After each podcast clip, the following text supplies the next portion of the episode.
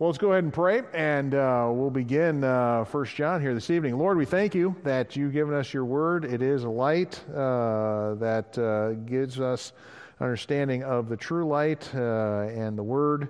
And so we're thankful that uh, you've given us your, your scriptures. And we pray this evening as we look at this book that we understand what it's doing and why it's arranged the way it is. there's a purpose behind this and uh, that we would be more effectively be able to use it, but also for our own encouragement and strengthening uh, when it comes to our understanding of our faith.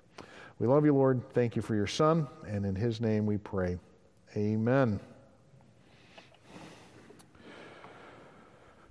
Okay, we're in uh, the final stretch when it comes to books of our Bible. You know, once you start uh, getting to the New Testament and you start hitting first, second, third, you know, first, second Peter, first, second, third John, you know, you know you're getting close. And uh, so we're uh, just by me figuring it out, I think we'll be done by the middle of December uh, with the Book of Revelation. So it's taken us pretty much the year, the, the year to get through this, and we're finally getting through it. First John, uh, we are here and uh, with this book, and uh, the one thing that I have to kind of say is that you kind of wonder: is this really First John, Second John, or Third John? I don't know time-wise the order, uh, but this one has always been placed first because it is the largest of the letters that John wrote. Now, the author, as you have in your notes, is John the Apostle. Okay, um, you start off the letter, and it starts not in a way that you typically think of old uh, Greek letters. Uh, they start off with the name of the person, and we have none of that to start the letter off. But when you read it, you kind of go, okay, this has to be someone who was around Christ. 1 John 1, verse 1 says this that which was from the beginning, which you think about how John starts his book. In the beginning was the Word, and the Word was with God, and the Word was God. Same. So he's he's giving hint. Okay, you know, here's that phraseology, but this, that which was from the beginning, which we have heard, which you've seen with our eyes, which we have looked upon, our hands have handled of the word of life. That life was manifested, and we have seen it, and bear witness, and show unto you that eternal life which was with the Father, and was manifested unto us. That which we have seen and heard declare we unto you, that ye may also have fellowship with us. And truly our fellowship is with the Father, the Father and with his Son, Jesus Christ. And these things write we unto you, that your joy may be full. So you understand as you read this, this author has the, you know, the ability, and, and, and when he would have been writing this, about 85 to 95 AD is when they think that he wrote this. So you're now talking almost 50 years after Christ had been on the earth. 55, that's a whole generation of people. Wouldn't have seen Christ, but he says, Listen, I saw him, I heard him, I touched him. Think about this John's the one that is leaning on his breast at the Last Supper. Okay, he's next to him and leaning up there, and they laid and whatever. He's there. Okay, that's John. There are many themes in this letter that are found in John's gospel. We're going to go through some of these themes that are uh, repeated in both of them, but uh, they're there light, love, you know, these type of things, the word. Um, and so you kind of get that. And then all the early church fathers connected this letter to John, and even people who actually lived in the time of John and made it into the second century, which is after 100 AD.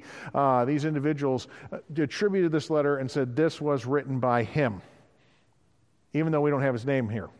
So it's not as easy as the other letters because those are, you know, identify who it is. This one, you're just kind of going, oh, okay, in the beginning, oh, he talks about the word fellowship with the Son. Okay, oh, all right, this has got to be John and uh, that uh, is the author of this, and that's how we get to that. Time written. Letter does not uh, state any specified group as receiving this letter. Okay, we, we don't have, like Peter's letter, we're writing to those churches on the northern coast of Asia Minor, uh, Bithynia, and places like that. Uh, n- there's none of that uh, type of thing. But we do know that at this time frame, 85, 95, uh, he suffers some different things as far as imprisonment, but that's because he's kind of the chief person at Ephesus, but he's going around to other churches. Um, he's probably, you know, he's an overseer because he's an apostle. And so he's going and seeing the churches and visiting them and doing this because he is an apostle, though who's old at this time. And in his going around, he's writing to encourage believers, okay, and the salvation that they have and how they can be solid in their uh, understanding that they're safe, they're saved, uh, as we might put it. But he's also warning about something that he's seeing in the church. And we'll get into that as we go along here. And so it's kind of a, um, you know, a letter that's a general letter, generic letter, but it's stuff that he's seeing in almost every church he's going to. Uh, he would have written this about 85, 95 AD. 95 is when most people think that he died. Uh, most of them think that he wrote the book of Revelation just before 95 AD, and that all of his other books were written before that time. But somewhere in that time frame, probably written there. now, this is one thing that is hard for people to kind of accept. First John is a book that is almost impossible to outline. I remember about 15 years ago, I went through the book of First John with the teens, and I was trying to, before I went through it, to outline it and go, okay, can I get some kind of structure that I can work with? Now, there are, you know, you go through and there are some sections that are talking about love, and there's some sections that are dealing with this. But as far as an outline and a direction, it's very hard to explain what's going on. What we do have when you read through the book of John is themes that seem to, as you go through the book, to be repeated again and again, and he comes back to it again. Um, some have described this as kind of being a cyclical book, a book that is going to come back again, and it comes back to the same theme again, and comes back to the same thing again. Um, it seems to have this type of thing. But if you look at any commentators, you'll find out all their outlines are different. You know, typically when you go through, you can go, okay, here's the outline, and they, they may have it differently, but they know the break points. You know, you can kind of see that. It's not that way with John. This letter of First John is more of a pastoral, almost informal type of conversation. He's talking and he's kind of coming back to themes again and reminding uh, these people. And um, it's, I don't want to say it's folksy, but it, it's more conversational. It's not that he's getting up there and preaching. It, it's, he's, he's bringing things up that are on his mind, and then he kind of brings up another aspect of that later on, and then brings up another aspect of that, and finally gets to that. Um, so it's, it doesn't really have a specific outline.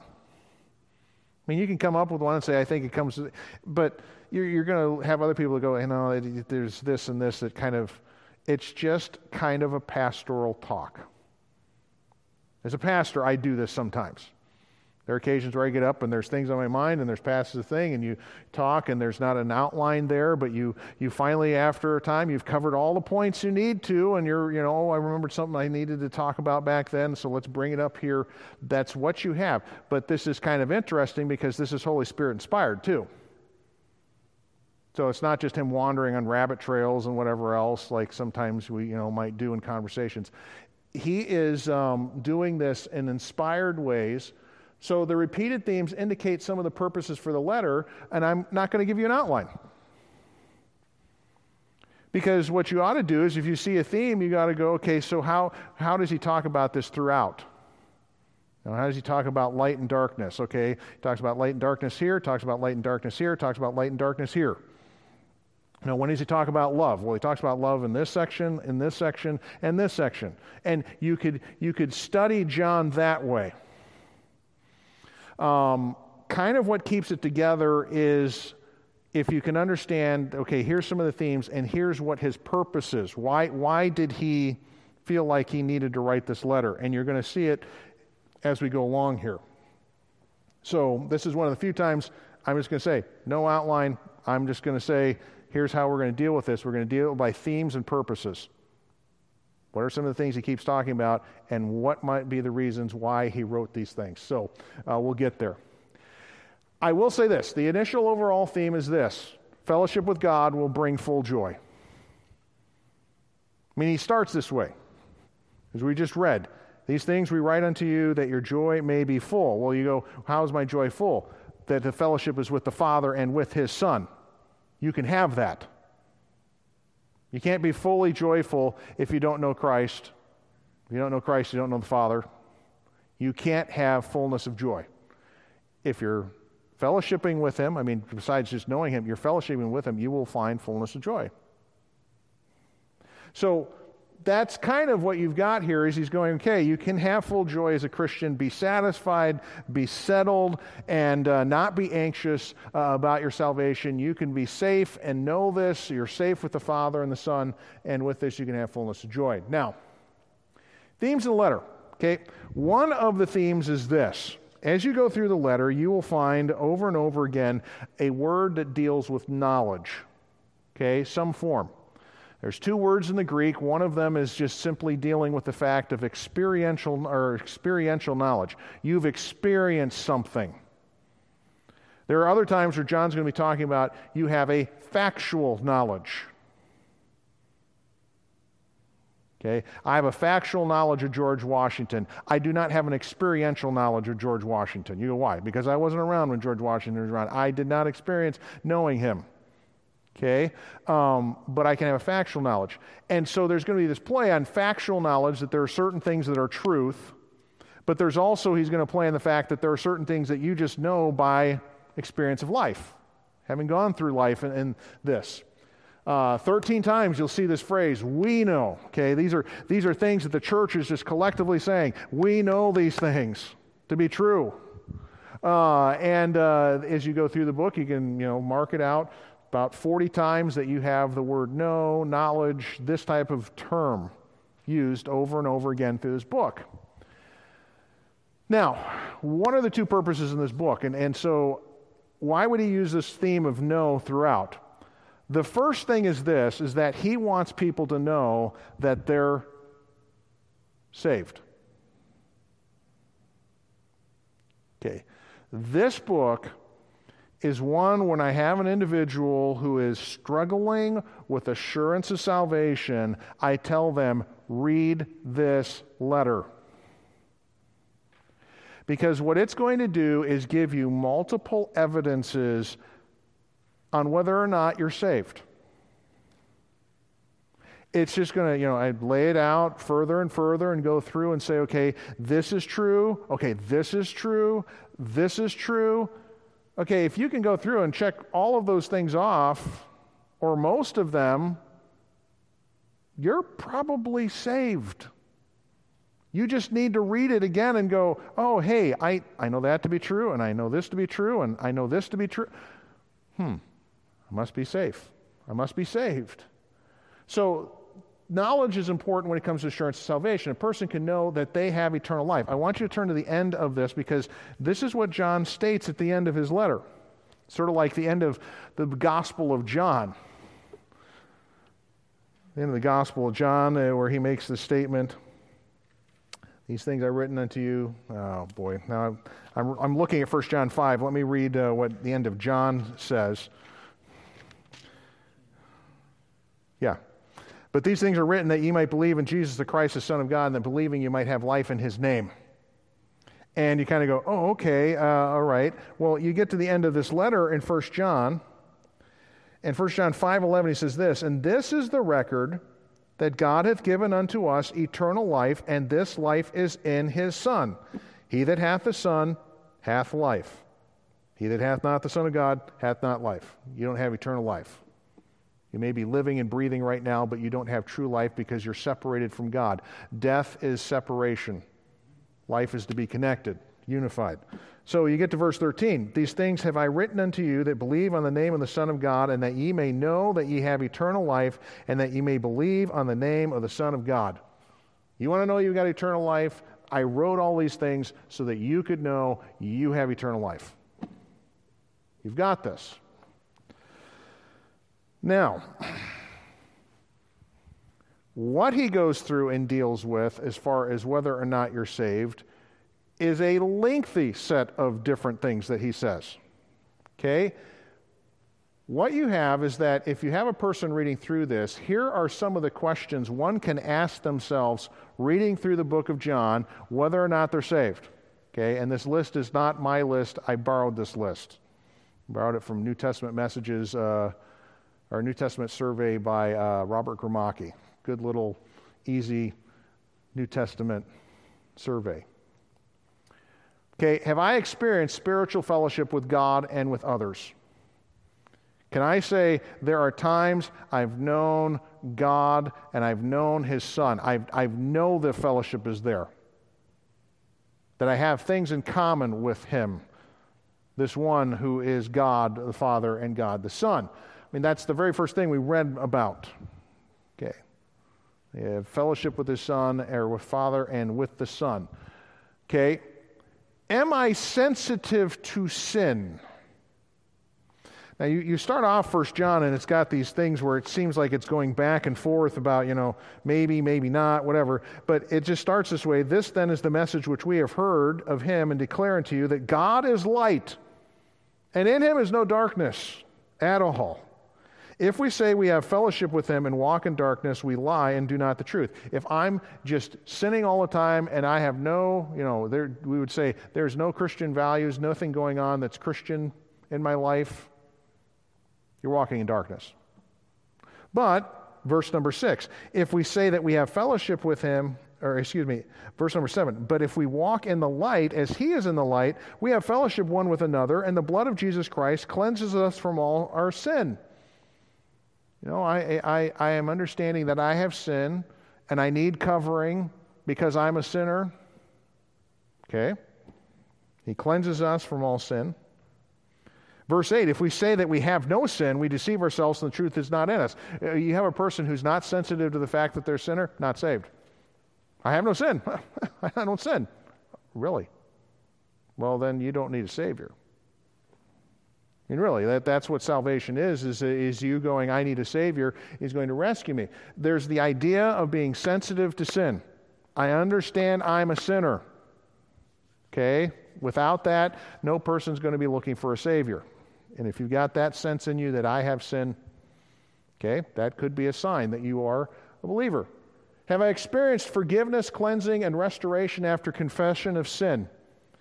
If we confess our sins, He is faithful and just to forgive us our sins and to cleanse us from all unrighteousness. Have there been a refreshing time where you've come to God and just simply said, I've sinned. Forgive me for my sins. I was wrong. And is there not a feeling of cleansing that happens when that confession happens? Have you ever experienced that? You know, that, that's what Christians have. They, they come and they're not getting saved again and again and again, but there are times where we break the relationship with our, our Father. We're still part of the family, and we just need to go and say, I've done wrong. I'm confessing my sins. And there is a sense of forgiveness that's there. You ever experienced that? Go, well, yeah, I, I have. Okay, well, that's a good thing. Or how about this? Am I keeping his commandments?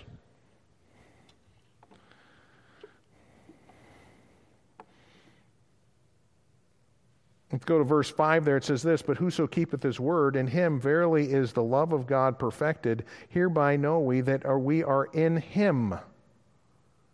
Okay, I, am keeping his word. What does that mean? I'm keeping what he says. I'm doing what he says.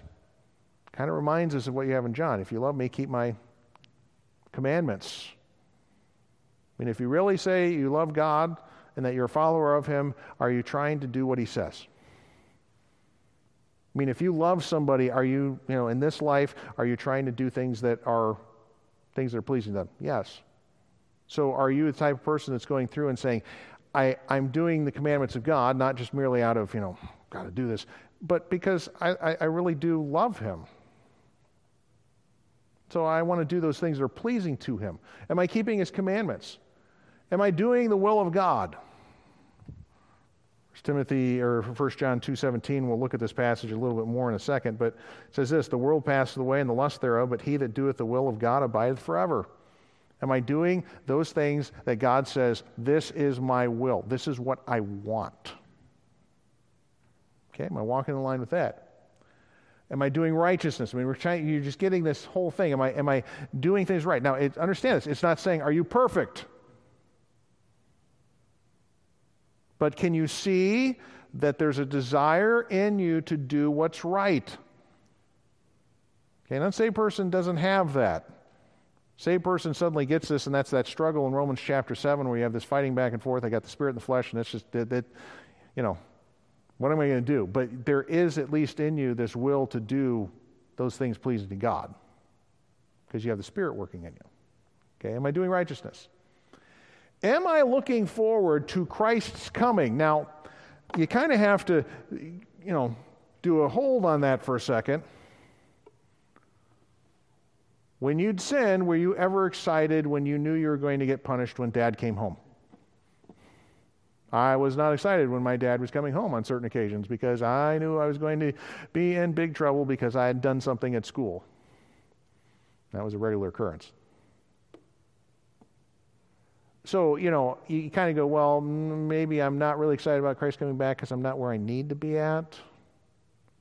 But in general, I mean, are you this way? Verse 3 or chapter 3, Verse 1 Behold, what manner of love the Father hath bestowed upon us, that we should be called the sons of God. Therefore, the world knoweth uh, uh us not, uh, because it knew him not.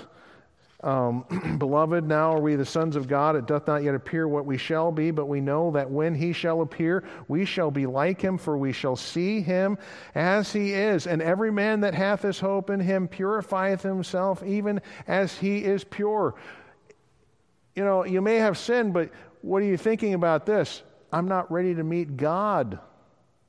I'm not where I should be at. Well, what, what, what does a Christian do? I need to fix that. That needs to change so that I am excited when he comes back. And the exciting part is, I'm going to see him as he is because I'm going to be able to handle that. I'm going to be changed one day. Uh, this is exciting. Are you looking forward to Christ coming back that you don't ever have a sin nature anymore? Mm-hmm. Am I no longer marked by habitual sin? Now, that's not to say that we still don't have habits of sin, but have habits of sin changed?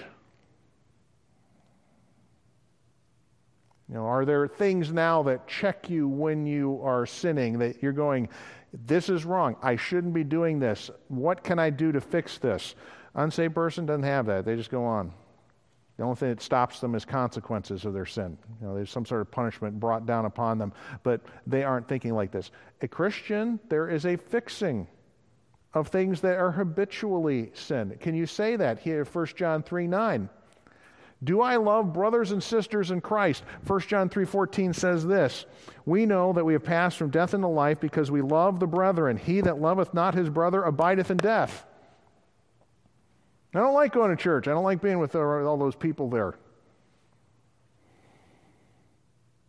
Why? Oh, they're a bunch of hypocrites. Now, you can always say, you are too. You know, you've got sin in your life. And what those people there probably recognize, not always, but they probably recognize that they're saved sinners by the grace of God. And there's only one group of people that, if you're saved, think like you, act like you. These ones that are part of the family of God. Don't you want to be around other people that have the same kind of thinking, that are headed in the same kind of direction, that have the same kind of fellowship, that have the same kind of God? Don't you want to be around other people like that? No.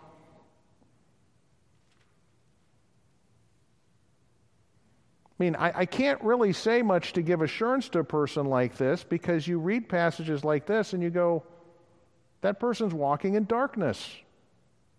They're not in life. They're not walking in the light of life. They're walking in darkness. So if you've got a person who goes, Yeah, I'm saved, but I don't want anything to do with other believers.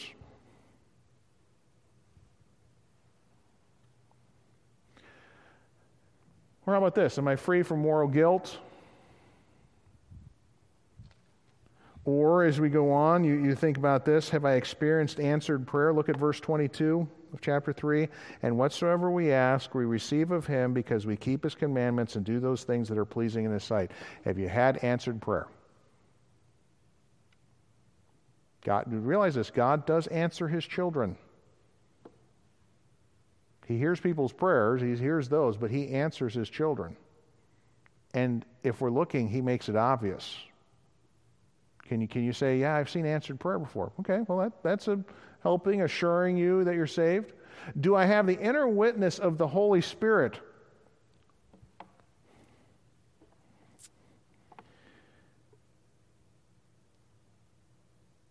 Think about the passage that is there, verse number 24 says this, and he that keepeth his commandments dwelleth in him, or, or that word abideth in the uh, book of John. And he and him, and hereby we know that he abideth in us by the Spirit which he uh, with ha, which hath given unto us. Now we're going to talk about in a second uh, that there are certain occasions that the witness uh, or the, the the feeling of the Holy Spirit. Have you ever had this when the preaching of God's word goes on and there's something in your soul goes, "That's right."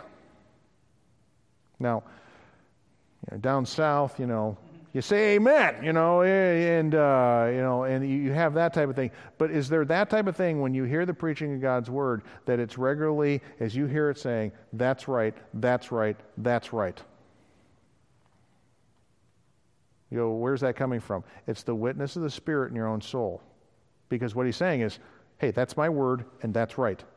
That's right uh, when you have the Spirit abiding in you, you have this inner witness of the Holy Spirit that does these things. Or as you go on here, have I heard the word of God and the messages of men? Here's this, verse 5 of chapter 4. They are the world, talking about these individuals that are antichrists. Therefore speak they of the world, and the world heareth them. We are of God. He that heareth, excuse me, he that knoweth God heareth us. He that is not of God heareth not us. Hereby know we the spirit of truth and the spirit of error. Have you ever, I mean, this is continuous. Have you ever heard preaching and you go, oh, okay, I agree with him? And God uses the preaching. It's not just his word this time, the preaching, the challenge of the word. And you've gone, hmm, that's right.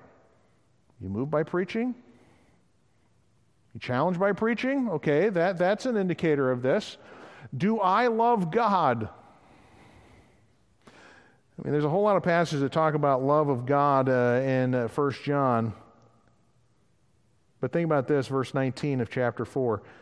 We love him because he first loved us. You say, well, what does it mean he first loved us? Uh, we experienced God's love demonstrated in his Son, or his Romans 5 8 talks about it's commended, demonstrated his love towards us, and that while we were yet sinners, Christ died for us. Uh, we respond to God because he loved us first. And you just go, I, I can't help but love him because he loved me. I understand it, what he's done for me. Um, do I believe that Jesus is the Christ? Okay, that's an issue. 1 John uh, 5 uh, 1 makes the statement Whosoever would believe that Jesus is the Christ is born of God, and everyone that loveth him that begat, uh, that begat loveth him is also that is begotten of him. Um, okay, you believe that Jesus is the Christ. You go, is that? The Messiah, the chosen one of God. God said, This is the one who's going to save. Do you believe that? And that's what we mean by the Christ, that He's the one that God said, This is the one I've chosen to be the answer. Do you believe in Him? Okay? Or lastly, this Do I believe, ooh, do I believe her? Do I believe God's record? 1 John 5 10 and 11. He that believeth on the Son of God hath the witness in himself. He that believeth not God hath made him a liar, because he believeth not the record that God gave of his Son. And this is the record that God hath given unto us eternal life, and this life is in his Son. He's going this I am an apostle. I saw Christ. I've given you my word, not only in this letter, but you can go read my gospel. Do you believe the record that's recorded of what you find about Jesus? Now, when you get done with all of that, and there's other things in there, you just kind of go, yeah, I, I, I, generally agree with all those. And I, I see that myself. You kind of go, okay. I can't tell you you're saved, but you're probably saved. I mean, this, this book is written that you know that you have eternal life. God's not up there going, uh, you know, going to be a mystery. When you die, you know, am I going to make it? I hope so. No. I mean, when you read a book like this, it's just simply saying, you can know so, that you have eternal life. And so uh, the, this book is written to give encouragement for believers who might be kind of questioning whether they're saved. They're going through some bad times. They are going through difficult circumstances, many of them going through persecution. Am I truly saved? Because does a saved person go through these things? Yeah, they do. But do you have these witnesses and testimony that you have eternal life? Now, the second reason that knowledge is important, so we've gone through this, you know, you know that you can be saved, okay? You can have eternal life. You need to know these things. Secondly, it's because you have to combat false teachers. From what commentators can uh, tell, John was battling a form of Gnosticism. Okay, historically, it really gets bad in the second century, which is the following 100 AD, and that where it really gets bad in the church.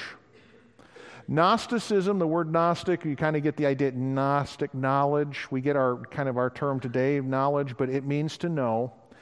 And what Gnostics thought was this is that they had a special or elite kind of knowledge. That they were on a kind of higher level and they understood things that others did not understand. And what seems to be the things that they're declaring by their knowledge uh, is the opposite of what we read in the scripture. Uh, whoops. Their knowledge led them to deny that Jesus was the Messiah. Okay, because you get to chapter 5, verse 1, he says, You believe that Jesus is the Christ. Okay, a person who's saved believes that Jesus is Christ. Well, they're denying, wait a second, that Jesus really wasn't the Messiah. Okay, that, that's one form of Gnosticism. But there was another form of Gnosticism going around, and a group was claiming this that Jesus had not been born in, or that Jesus was not born in the flesh. Okay, uh, 1 John 4 2 and 3, it talks about this. It simply says this Hereby we know the Spirit of God. Every spirit that confesseth not Jesus Christ is come in the flesh is of, or is, excuse me, read that wrong. Every spirit that confesseth that Jesus Christ is come in the flesh is of God, and every spirit that confesseth not that Jesus Christ is come in the flesh is not of God. And this is that spirit of Antichrist, whereof we have heard that it should come, and even now already is in the world. Okay? There is a spirit of Antichrist that's looking to replace Christ with something else. Okay? The, the, the word Antichrist can mean anti, you know, I'm anti something. Okay, great, you're against something. But the funny thing about that Greek word is it can mean also in place of. So when we have the final Antichrist, he's against Christ, but he's there in place of Christ. This is why he's doing miracles and signs and wonders, and he's demanding that people worship him, and he's doing all these wonderful things, and he's a replacement for Christ. Well, here you have individuals that are attempting to replace Christ with another kind of Christ. Uh, they're saying that uh, the Gnostics would uh, have this as far as some of their thought pattern. Um, they thought that Jesus was some kind of spirit, while others thought that Jesus was born and then God the Son took over his person. So there was two types of thoughts there that okay, Jesus came down, he wasn't born of a virgin, he walked around. It's like the Old Testament theophanies where he's not, you know, bodily there, but he you can see his shape and form and he's there talking and whatever. Uh, and it was kind of a theophany, but he wasn't born, didn't have human flesh. There were other Gnostics that just simply said this okay, there was a person born by the name of Jesus, but after he was born, then the Son of God came and took him over. So it wasn't that the Son of God was born into this world, it was that you had somebody was born, and then the Son of God kind of takes over this individual and has them and uses them, and then, you know, they kind of really didn't have a good explanation of what happened after, you know, after that. Um, that he really wouldn't have died so that when Jesus died on the cross, the Son of God wasn't there because God can't die. So, um, so you had this these theologies going around that were false, and, and Paul, or excuse me, John says, listen, you need to know what the truth is so that you're not taken by These individuals who are going around claiming an elite knowledge. You don't have to have elite knowledge. You have this stuff in the witness of God's word, from the testimony of people who saw Christ. You have this. Uh, you don't have to be taken. Now, themes or phrases that are found in the Gospel of John that are also found here love, life, light, and life in contrast to darkness. So you have darkness a lot. Word, world, commandment, abide. It's oftentimes translated here and remain uh, in 1 John. Uh, believe, Father, Son, Spirit. I mean, these things are just you know, stuff that was in John, you have it here, and you can kind of, uh, and some people have done this, they just kind of follow the theme through the Gospel of John and go right into this letter and just go, you know, what's more information, you know, how is Jesus the light of the world, and what's the world like in contrast to darkness. So there are themes and phrases, as I said, it's a good study to way, way to read John is to go through and just take a theme and say, okay, let me read through the five chapters here and see where it talks about this what's being emphasized about this theme. Now, one purpose of the book is to challenge believers to sin less. Okay? Not to be sinless, okay? That's wrong. But to sin less. To strive for this. Um, the attacks of the false teachers and living in the world had drawn believers back to living like their old life. To live as a friend of the world was to place a person in opposition to God. Okay, here's this passage that you have heard at one time in your life or another. 1 John 2, verse 15. Love not the world, neither the things that are in the world. For if any man love the world, the love of the Father is not in him. For all that is in the world, the lust of the flesh, the lust of the eyes, the pride of life, is not of the Father, but is of the world. The world passeth away, the lust thereof, but he that doeth the will of God abideth forever. Okay, so a person who's going to be abiding with God forever is one who's going to recognize there are things in this world that are going to appeal to my flesh. You know, those three traitors that I have inside me lust of the flesh, lust of the eyes, pride of life. And this world is going to yank on those all the time. And there are times where I'm going to give myself to that, and people are going to look at me and go, Is that person really a friend of God?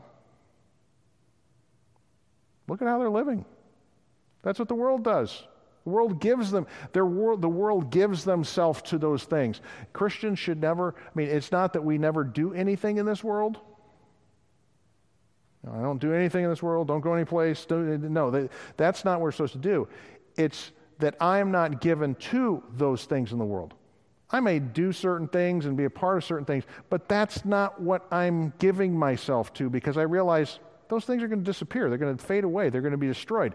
Uh, to consume my whole life with that when there are eternal things I could be doing, things that have lasting, eternal impact, hmm, maybe I should be giving myself more to those things and those things that will fall apart.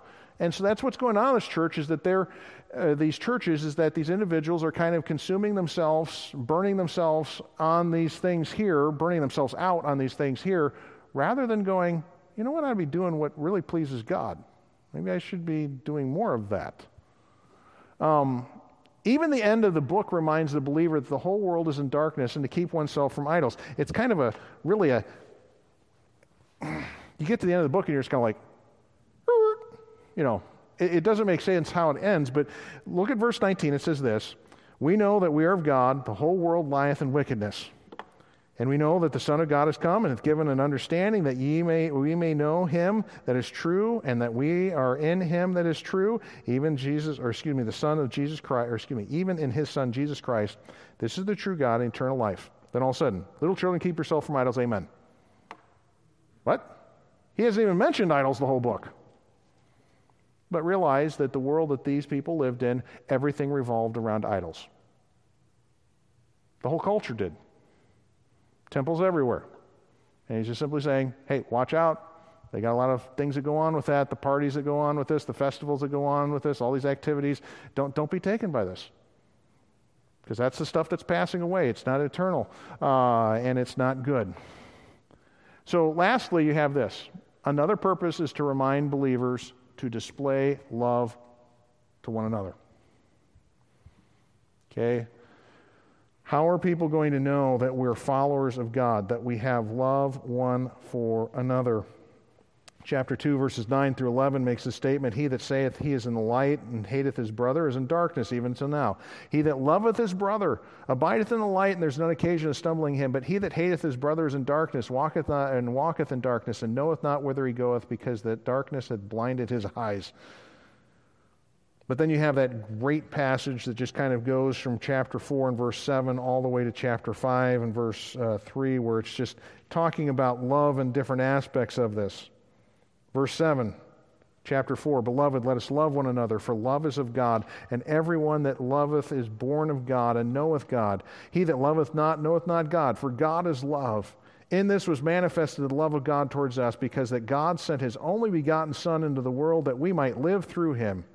Herein is love, not that we love God, but that He loved us and sent His Son to be a propitiation for our sins. Beloved, if God so loved us, we ought to love one another. No man hath seen God at any time. If we love one another, God dwelleth in us, and his love is perfected in us. You say, How do people know about God? It's because we display the love of God. I mean, that's what it's saying. No one's seen God, but can they see God? And the answer is yes. You love one another as believers. I mean, this is the trait that as historians were writing in Roman, uh, Roman historians were writing, and they were talking about Christians uh, and this. They talked about see how they love one another. The world recognized that. They may not agree with them, don't like what they have to teach, and you know, figure them to be bothersome, but as far as the relation to each other, there was a selflessness. You could tell. And for John, he says this ought to be the case. Believers experience the love of God, the propitiation of Christ. He loved us before we loved him. A person who has experienced God's love at salvation has no problem reflecting love for God or his people. A person who does not love God's people you know, once again, not a part of God's people. Okay, there, there ought to be a special bond between believers, and it's because we know the love that's been given to us. And we easily ought to be able to reflect it amongst each other. Do we love people in the world too? Yes. But it ought to be easiest here in the church body and reflected that way uh, amongst believers, uh, and they ought to see it that way. So that's an, another real purpose that it seems to be one of the themes that he, he drags out for a lengthy amount of time as you go through the letter. So, you know, there's a lot of other things you can study from this book, but uh, yeah, it's just, you know, you find the themes, you kind of run with it. Um, but as we said, we gave you some of the themes, but why he might have written some of these things, some of the purposes for it. Um, but it's a good book. If you do struggle with your salvation, read through this book. You'll find that joy because you'll be going, yeah, that's true, that's true, that's true, that's true. And if it's not true, you go, well, what's missing? I don't know Christ as my Savior. And then you find that fullness of joy and you go, okay, yeah, I see these things going on. So uh, it's a wonderful book uh, to gain strength, assurance, security that you know God. Lord, we thank you for this book. It has been for some in this room a, an encouragement, a strengthening in times where things are very dark and hard and uh, frustrating. That they've been able to look at this book and just be comforted by the fact that they're saved. And so, Lord, there may be some here this evening that this is just the, the type of thing that they needed, that they could find rest for their soul, that they know the Son and that they know you, the one true God. So, Lord, we love you. Thank you for your word, the comfort it gives, and we praise you and your Son. Amen.